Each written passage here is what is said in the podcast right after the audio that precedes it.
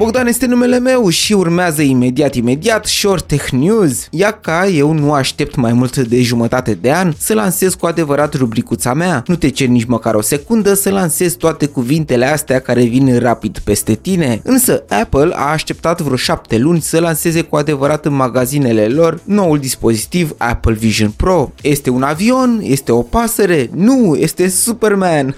În cazul acesta, super cascheta de realitate virtuală. Și da, este cu adevărat super, super performantă, dar și super scumpă. În iunie anul trecut, compania americană prezenta pentru prima dată produsul lor din categoria căștilor VR. Cei de la Sony au așa ceva pentru PlayStation-ul lor, dar și Zuckerberg, cel cu Facebook și Instagram, a ajuns deja la a treia generație a lui Meta Quest. Mai există și alți producători de asemenea dispozitive fără îndoială, dar pe acestea vi le-am menționat pentru că sunt și cele mai populare. Însă majoritatea celor ieșite pe piață au targetat segmentul gamerilor, pentru că, de ce nu, jocurile în formatul realității virtuale te pot integra într-o lume imersivă și să-ți ofere șansa de a face parte din acțiune. Dar Apple nu a vrut să fie ca toată lumea, așa că ei au lansat oficial și în magazine pe 2 februarie anul acesta Vision Pro, pe care îl marketează nu ca o cască VR, ci ca un computer spațial. Adică ei spun că nu e doar un produs care să te ducă în lumi virtuale, ci unul pe care să-l folosești zi de zi în rutina activităților tale, fie ele personale sau legate de muncă, în sensul că orice făceai pe calculator sau telefon, acum poți face pe Vision Pro în spațiul pe care tu ți-l dorești, îți pui casca, îți selectezi aplicația de interes, doar uitându-te la ea, îți atingi degetul mare cu arătătorul și gata, s-a deschis programul pe care tu ți-l dorești să-l folosești, imaginea ți este redată în 4K, iar dacă ai conținutul potrivit, poți vedea imaginile în 3D sau în realitate augmentată, iar toate astea folosindu-le în spațiul camerei tale, văzând ferestrele deschise ale programelor plutind în fața ta, deasupra măsuței sau pe peretele ales de tine. De aceea Apple ar prefera să nu folosească expresia cască VR, pentru că ea de fapt nu oferă doar o realitate virtuală, ci o realitate mixtă, iar jucăria aceasta a fost precomandată de 200.000 de oameni. Dacă e să luăm doar această cifră, ea este una mică, având în vedere că în ultimii 5 ani au fost vândute peste 50 de milioane, iar doar Meta livrează anual câteva dintre ele. Însă Apple își urmează propria strategie, încearcă să se diferențieze pe piață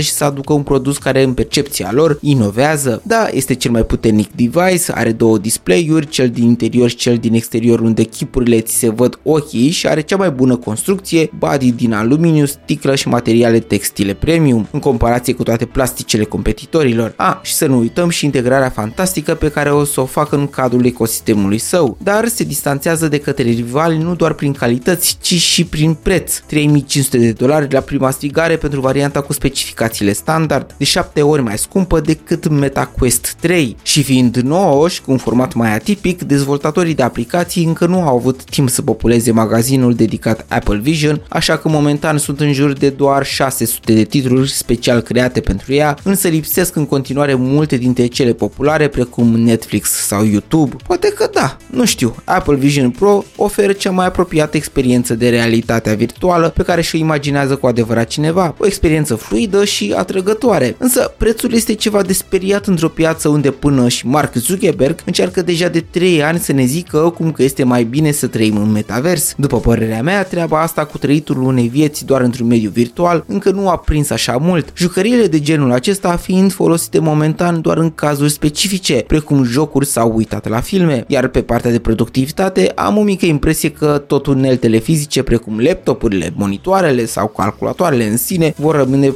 opțiunea preferată de mulți. Poate pe viitor, cine știe, tehnologia va deveni mult mai accesibilă și va avea implicații mai largi în viața noastră de zi cu zi, iar atunci o să primească șansa cuvenită. Îți mulțumesc de prezența ta la Short Tech News, rămâi pe frecvență și pe curând!